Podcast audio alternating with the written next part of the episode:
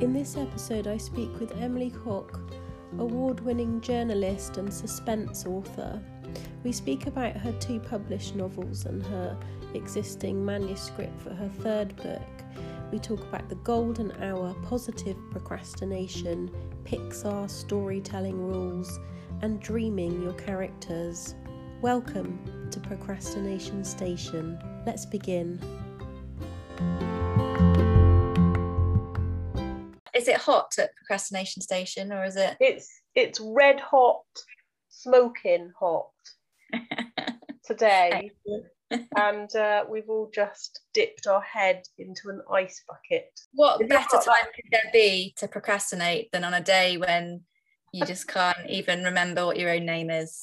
That's like a that's a good one to look at if the weather affects you, because I'm sure it does. So I Yeah. want to ask you about your productivity because you've written, we've had two books published, the third one on the way, and also behind you a career in journalism. I wanted to know if writing journalistically is different to your fiction career. yeah, it's a totally different style of writing. So I think uh, what I brought with me from my journalism was being able to write. Like I, I can, I can string sentences together. I can get my point across clearly. Um, I can use grammar. I can spell. You know, all that kind of the basic stuff. But that doesn't Mhm. make me. That doesn't make me a good fiction writer uh, at all the kind of articles that I used to write, I used to write more news articles than, say, features, the kind of thing that you'd get in, you know, long interviews in magazines. I did some of that kind of stuff, but mostly I did very um, to the point news pieces, uh, and the the style for that is is very straight, and you don't put a lot of what we would call color in. Mm. Uh, there's not lots of description, it's short sentences, it's about getting your point across quickly before someone loses interest and stops reading. And and coming to then writing fiction was very different and putting all that back in that I had spent the rest of my co- writing career taking out was quite yeah quite interesting process Mm. um so yeah they're very different styles of writing uh, and i think it's taken quite a few years for me to knock it out of me really. So, how do you start to write a novel?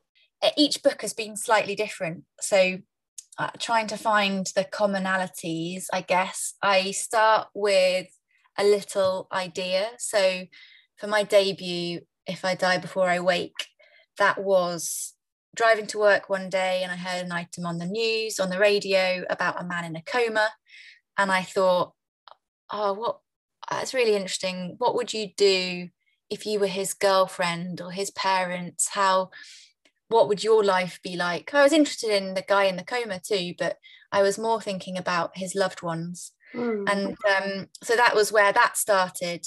Um, and that book became about the man, not in a coma as such, but with locked in syndrome and, and the people around him and what happened with them as he tries to figure out what has happened to him, which turns out this is not a spoiler turns out that someone has tried to kill him. But but it's the book is a lot about the the people around him. Anyway so started with that little idea and then um, what I then tend to do is just write around that, write as much as I can, any ideas for scenes that I've got, ideas for characters, uh, then, and then I start to, I, I tend to, what I've done for the last two books at least is uh, put put this all on post-it notes. So I kind of, I use a rough three act structure uh, and I work on the basis of about 40 chapters when I'm planning it, and that can change um, as I go along. But I kind of have 40 post it notes on a big whiteboard, and I write what where I know the main events are, and then I just start filling the rest in. Really, like I, I think, well, what would happen in between those two scenes? What would the characters do? And so, kind of work with that and play around with that, and do a bit more writing around each of those. And then I use spreadsheets a lot. So I will have a spreadsheet mapping out each each chapter whose point of view it's from. Uh, and I, I try to kind of piece it all together in that way.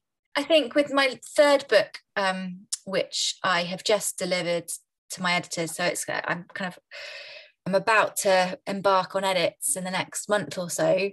And this one was an idea that that started it so it was the the scenario that began but then quite closely following that i had a very strong sense of the character that i wanted to tell it um, which i think was the first time that had really happened to me that it had been very character led and i really enjoyed that this time mm. so you you sound like you kind of work it out mm. before you start and you've plotted the chapters or your you've got this clear structure is that normal for suspense novels to have that clear structure or is this just something Good that you question. find easy Um, I think I'm trying to think. It's a really good question. I think it probably is for this genre uh, because you're you really are trying to think of where your your kind of your red herrings lie, where the, the twists and the reveals are, and Mm. that takes some planning. I'm not saying I there will be suspense authors that don't plan it, um, and you can definitely do a lot of that stuff after you've done a first draft. So actually, a lot of my red herring type things, I I tend to go back and put them in after I've yeah done a i was going to ask if you did that if it was sort of like go back and Yeah, because you work things out as you in. go, you work things out as you go along. You as you write chapter 35, you think, oh, I should I could tease that in this kind of way in chapter seven, or thinking about suspense authors I know and I kind of follow on social media and so on.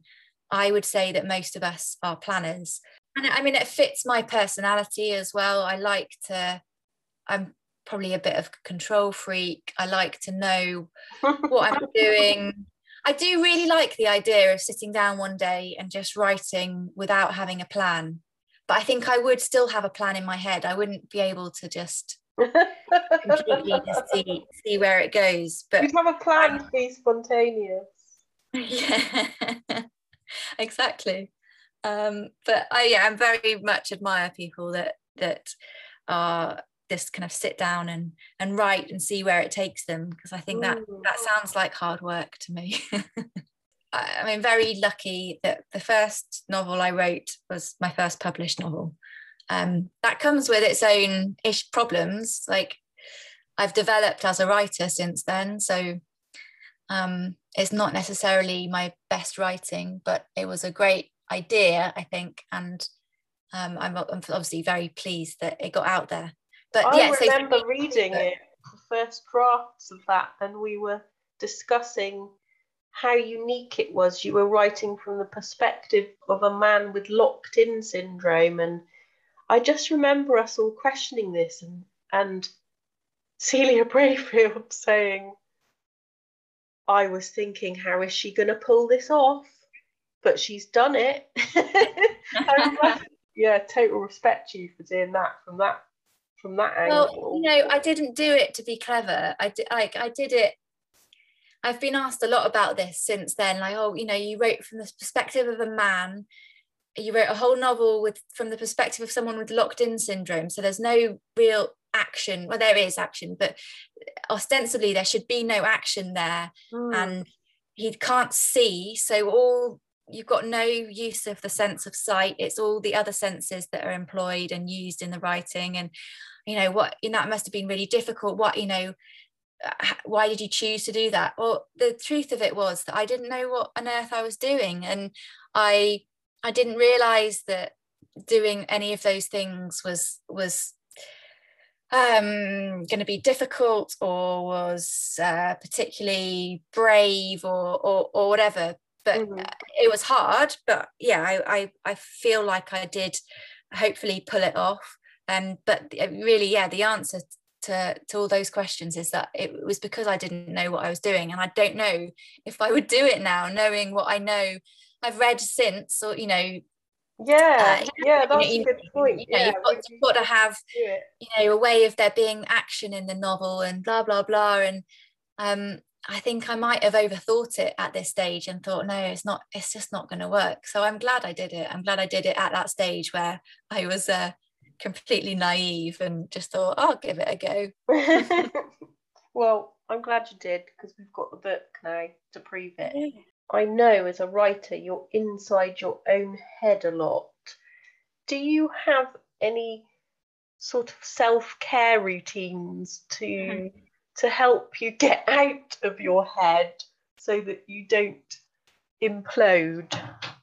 I I mean yeah I do I look after myself. I've never I've not really ever thought of it in in terms of being in relation to this career as such. Um, but I think as with any of us um, and looking after your mental health and so on I try not to work kind of in the evenings. A lot of writers are massive workaholics and I do work hard it, unless I've got if I've got a deadline and I've got to get an edit in I will work really hard and I'll work all the hours I can but if I've not, if I'm not in that kind of situation, I do like to switch off in the evenings and do something different, whether that's exercising or watching something on Netflix or reading or whatever, spending time with friends. And I just, I try to be kind to myself, I guess, in terms of the writing and getting too caught up in my own head. I think something that's really helped me with that is having kids so I have a four year old and a nearly two year old. And if I get really caught up in the writing and I feel like I've had a bad day of writing, if I then come out of my kind of my office, which is the living room, but let's call it the office. if I come out of my office and I come and join in for dinner and I'm in a bad mood because of my writing, I just it just feels unfair on them. So I really do try to leave it at my desk and to also just to uh, kind of accept it as part of the process that you're going to have bad writing weeks you're going to have bad writing days you're going to have bad writing hours within a day not to beat myself up if i have an hour where i'm i just don't start writing and i'm on twitter or mm. whatever it's just kind of it is all part of the process i mean this is what your your you know your podcast I guess is about procrastinating and and some of the the good things about it as well as the bad, but that sometimes it isn't all that bad and it is just part of what it is to be a writer. You can't just sit down and write and turn it on every time you want to. And that is part of what it is. And you I think you have to be kind to yourself and let that be. Yeah, I think that's the kind of consistent advice that I've heard other creative people say is that you need to intuitively sense if you are being damaging to yourself by forcing something or if you are letting the creativity flow from you because if you have this sort of this routine and you're really good at plotting what are the mm. things that stop you from starting something I think when I'm plotting and and at the kind of idea stage, I'm I'm okay. I don't I don't have any particularly awful kind of negative procrastinating habits at that point. I I'm quite excited about it. I want to do it. I kind of just get on with it. My trouble comes really when I'm writing that first draft and I'm editing that first draft. So just the really early stages where it just feels awful and you're just convinced it's awful but it might be brilliant mm. but, but mainly mainly you feel like it's awful and i just don't want to even look at it i don't want to oh it, it's just a horrible feeling of once you're in it and it, it you sink in and it feels great and you're in the flow but that that trying to get into it i find really difficult and it, it manifests for me as yeah being on social media on my laptop uh, while I'm, you know, or checking the news, or I get kind of caught up in stuff I need to do around the house or just general life admin jobs. I wouldn't say that's not so much procrastination, it's just that just gets in the way and I end mm. up doing that. Uh, but yeah, kind of, yeah, mainly manifests. I'm sitting at my desk. I don't, I'm not the kind of person that procrastinates by going and watching TV for the day or going and doing nice stuff I, I'm I, I'm I'm a rubbish procrastinator because I just sit and I, I just sit on my laptop scrolling through social media and yeah so i'm not i'm you know, i am i am. I don't you know i hear about people like oh i really i procrastinated so badly today. I watched like a whole series on netflix. I'm like i wish i could do that. Actually that would probably be a, a little bit useful and, yeah, and feel like you've yeah. actually and you feel like you've done something kind of relaxing whereas i'm just kind of hunched over my desk like oh i'll start working half an hour and then another two hours go past. So i'll start that is a point where it's not it's not positive and it's not I, I I need I do need to do that work and the only thing that's holding me back is I just feeling nervous about it and not having faith in myself mm. and at that mm. point for me it's not a case of really taking a step away and and doing something different and just seeing when the ideas come because I've got the ideas I know what I want to do back in January this year uh, was the last time I I one of the last times I really felt this. And I did a few things. I logged off my social media and gave my husband, I set new passwords and gave the passwords to my husband. So they weren't passwords I could remember. And I, I kind of, I think I took a month off, but I think it would work with a week or, or whatever, a few days, just to kind of break that habit of being on it all the time. Mm, that's um, a good idea, actually. I never, it really, it really worked for me just to because I kind of find ways around any of these like blocking apps. I'm like, oh well, I, I just find ways around it. And mm, so hmm, that worked for me. Also, I did something where I was getting up really early, a couple of days a week. Um, this is a, it's a it's an idea from uh, a writer's course called the Novelry, um, and they have a thing called the Golden Hour that they talk about, where um, you get up. You're meant to get up every day and do it, but I wasn't for various reasons. But two days a week, I'd get up uh, half five and I'd creep upstairs to my husband's office because it was an easy place to get quietly without waking the kids up, basically. And while I was still kind of half asleep, I'd do an hour's writing. Half six, the kids wake up and I'd be down and getting involved in the family stuff. And and then it's amazing because it you you feel like you get ahead so the rest of the day if, you, if when i if it was a day when i'd be sitting down later to write i felt like oh i'm already ahead i'm already in it. And it was easy then to sit down and carry on. And then also it, your your mind is in this kind of liminal state of between wakefulness and sleep. And it's just a really i don't know i just it was a really good place for writing place in my mind for writing. So that really worked. And then the final thing was i set targets. So I, I realized that the last couple of times I felt like this, I hadn't set up um, what I usually do, which is a kind of spreadsheet. Again, big spreadsheet fan, where I worked out what my goals were in terms of word counts or X number of chapters a week in order to finish a draft or an edit of a draft in a certain amount of time. And then day by day, putting in my progress and I had a little pie chart that shows your progress as it if you you may have seen on my Instagram pictures of this I sometimes post it yeah. um, yeah I've seen the spreadsheets yeah. But, but, but, it really helps me to have it gives me some accountability and also it the last time really made me realize because I, I knew I needed to finish a draft by a certain point to get it to my editor. And once I looked at it and looked at all the numbers I thought well, I'm not on track to get there. I need to get on with it. I can't do this fannying around on Twitter and Instagram. And so it really gave me a kick up the bum. For me, those three things really helped when when you get to a point where it's not you know it's not positive procrastination it's not oh i'll go i'll go walk around an art gallery or watch some movies while this idea percolates in my mind which is a positive way of procrastinating i think and a really good thing when it's when you actually do need to get on with something i think there's recognizing you need to recognize the difference between those two things. Yeah so you actually set yourself the goals and the the limits and the deadlines yourself you know within the constraints of what yes.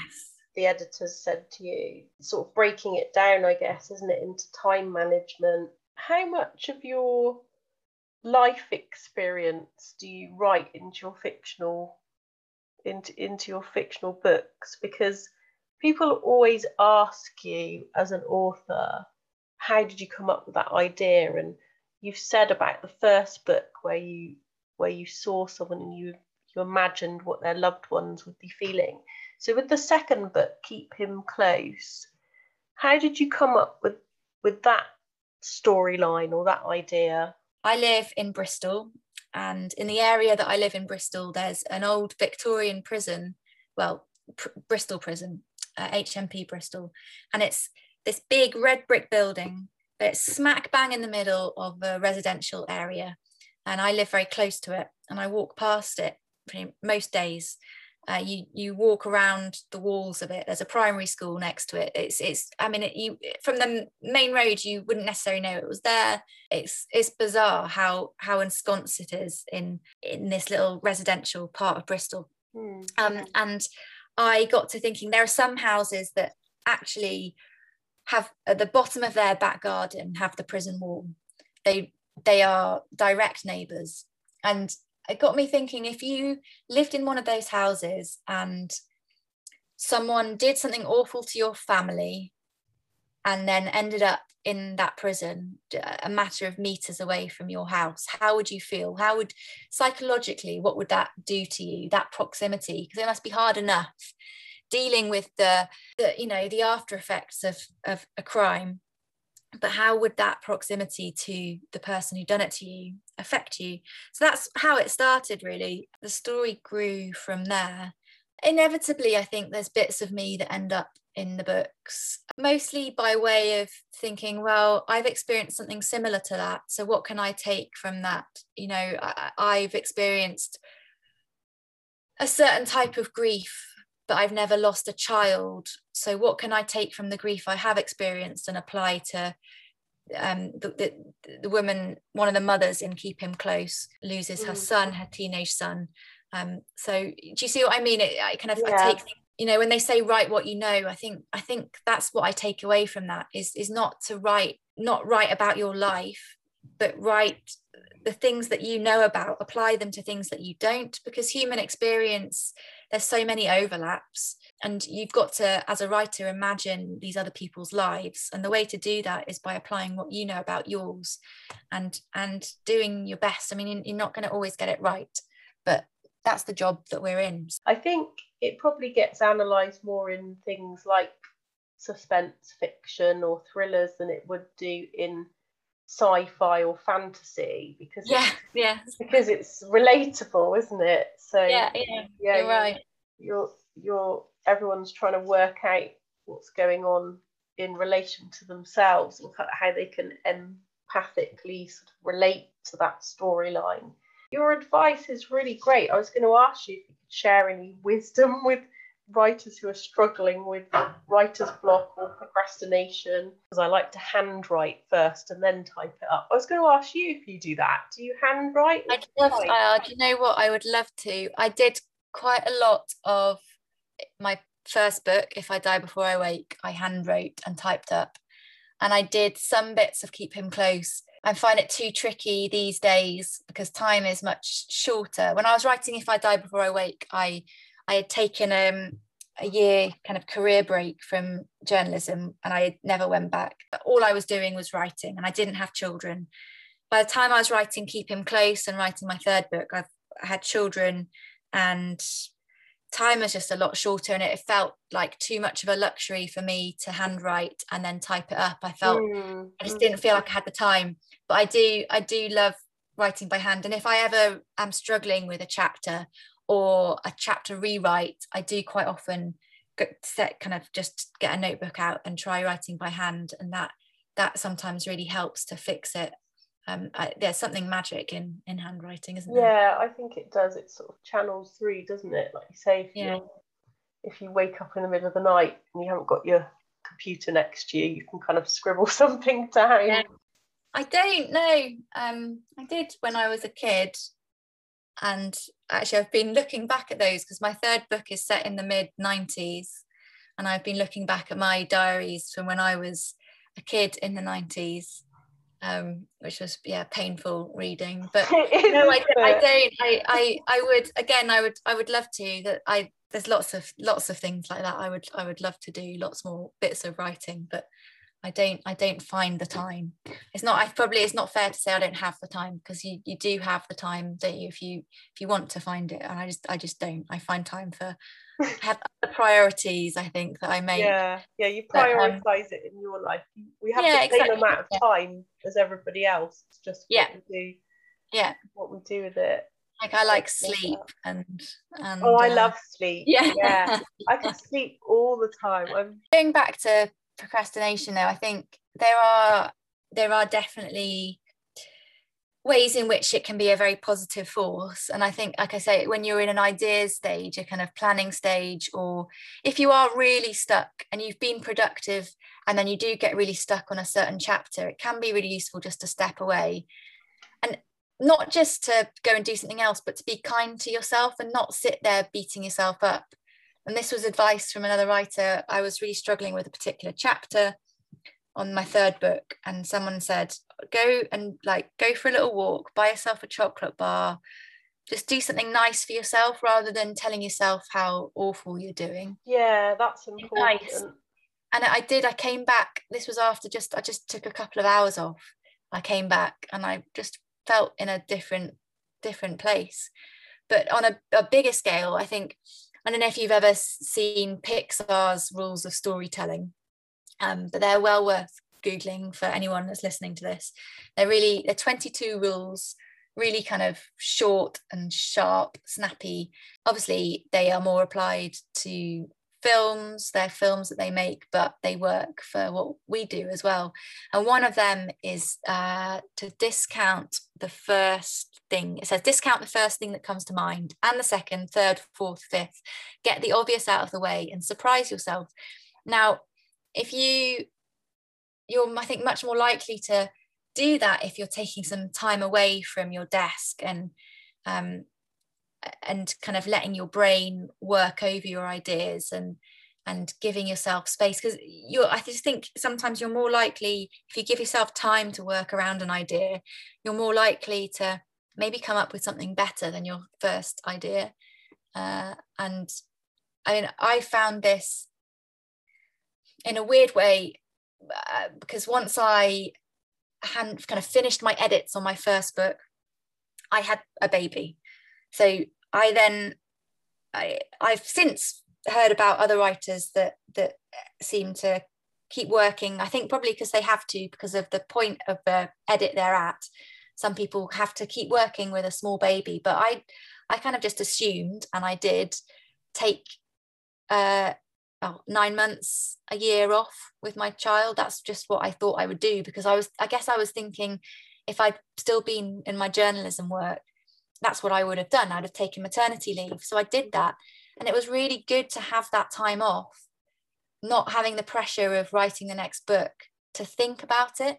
Mm. and i did have kind of a pressure because i thought I, I do need to come up with an idea but i wasn't sitting at my desk every day thinking about it. I would kind of just have a little idea here and there. And then the same thing happened with my second book. I finished the edits and i had my second child um, and again I mean, I came up with the idea for my third novel, or I came up with the way to tell this story that I knew I wanted to tell.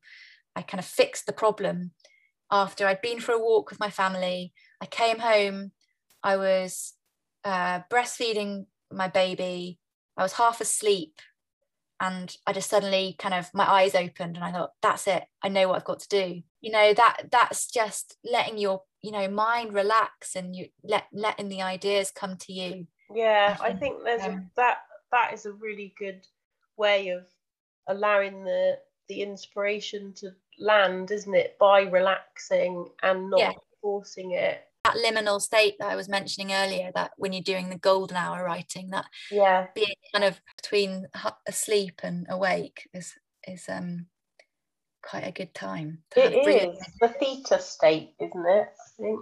Yeah, I think so. Do you um remember your dreams at all? I do. I can't tell you what I dreamt last night, but I do. Sometimes. I've inherited this from my dad. My dad always has very vivid dreams, and uh, and I yeah I've always had as well. Yeah, I remember I remember them every it, well pretty much every morning. I will remember the dream the night before, and I did start writing a dream journal as well as a diary, and it just got too much. Yeah. To you know, taking up too much of the morning, like trying to get ready, and you're down all the, the dream symbols or whatever. What I, what I would really love, uh, and I remember writing my second book and struggling with the characters at one point, and and I just every night I just went to sleep thinking, please let me dream about them because if I dream about them, it'll be like watching them in a film. And if you watched a film with your characters in, it would be so much easier to write them. You know, if you if I just I just really I really desperate I just remember really desperately wanting to dream about them so mm. that I could hmm. really see what they were like.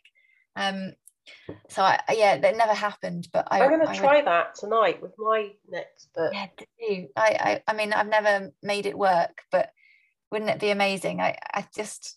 Yeah, because then you could just describe the film that you're watching. Yeah, exactly, and it, not, you know, not necessarily their actions, but just, I would know, I would know better what they were going to do and how they would react, and but yeah, it never, it never happened. Oh, well, you seem to have um, pulled it off anyway, Emily, with with your three books. So, oh.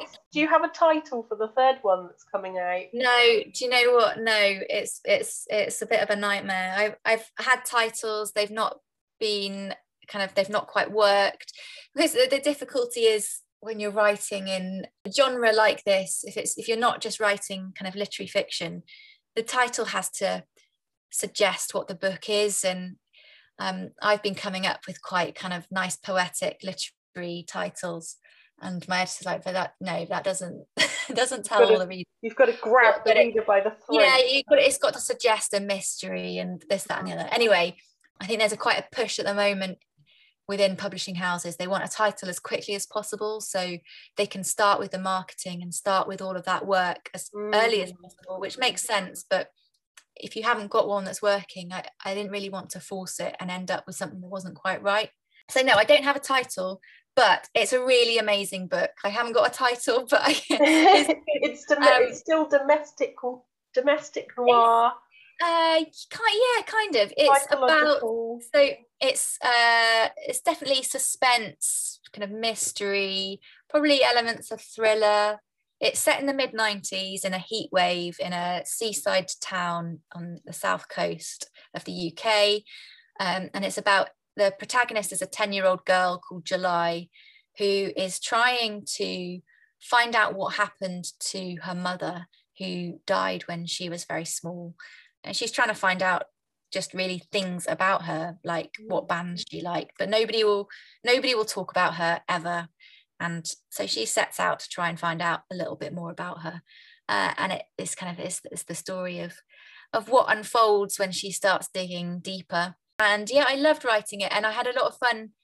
It was fun setting it in the 90s and i and i've got the pandemic to thank for that really. So i know it's obviously brought us a lot of awful things and i would rather none of that had happened. But on the positives for me it I couldn't imagine writing a book in the present day. I, which is with my first two books, I wrote those into the year that they came out, basically. So, if I die before I wake was was set in I think 2018, which is the year it came out, and I kind of write in you know. Oh, I see. Current time, yeah, yeah, yeah, yeah. And I and I kind of I couldn't imagine a I couldn't imagine writing a book in the current time we're in, in the middle of this awful thing that's going on. Like, w- would I write about people in bars if that needed to be written about? Would I write about people wearing masks? Would mm. I mention mm. whatever? And I know lots of other writers have been having the same issue.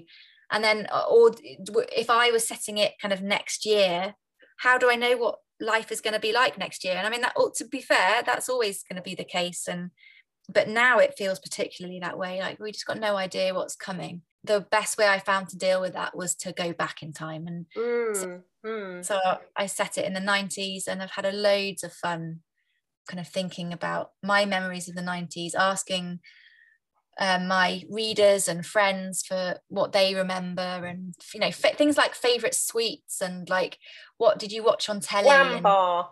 Yeah you know and flumps and Slum. um, yeah. yeah and you know like what did you Refreshers.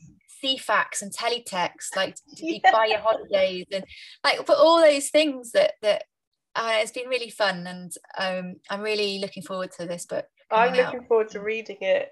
It sounds like uh, my era. I loved So I, I, I think every I don't know if anybody didn't like that. Nineties is seems to be a very popular, very um nostalgic kind of era. kind of the bit, at the cusp just before mobile phones, wasn't it? So Yeah, you had to Yeah. remember those nights out. You didn't have videos or TikTok No. or Snapchat, or you literally just went out for your night out. You came home and you had a memory of it.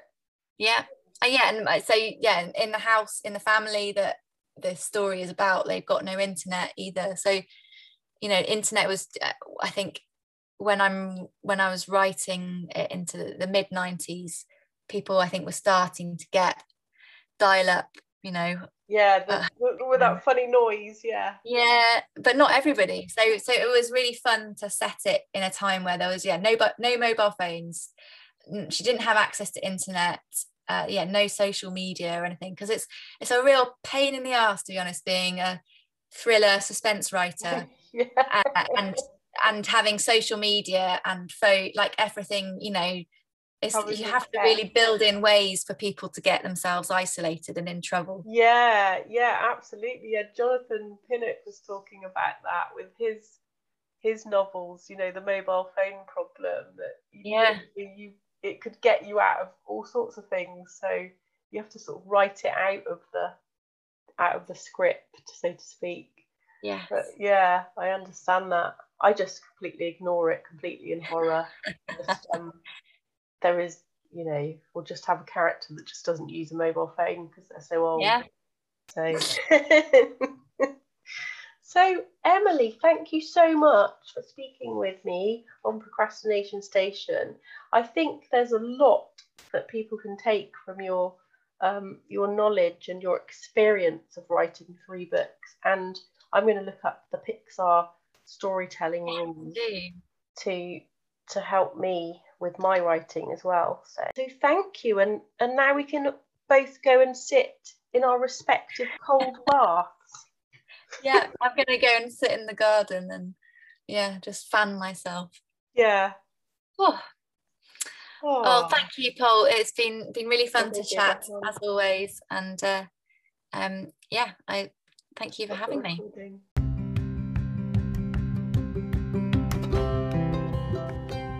You've been listening to Procrastination Station with me, Polly Hall. You can find out more on pollyhall.co.uk and social media at Polly Hall Writer. Goodbye.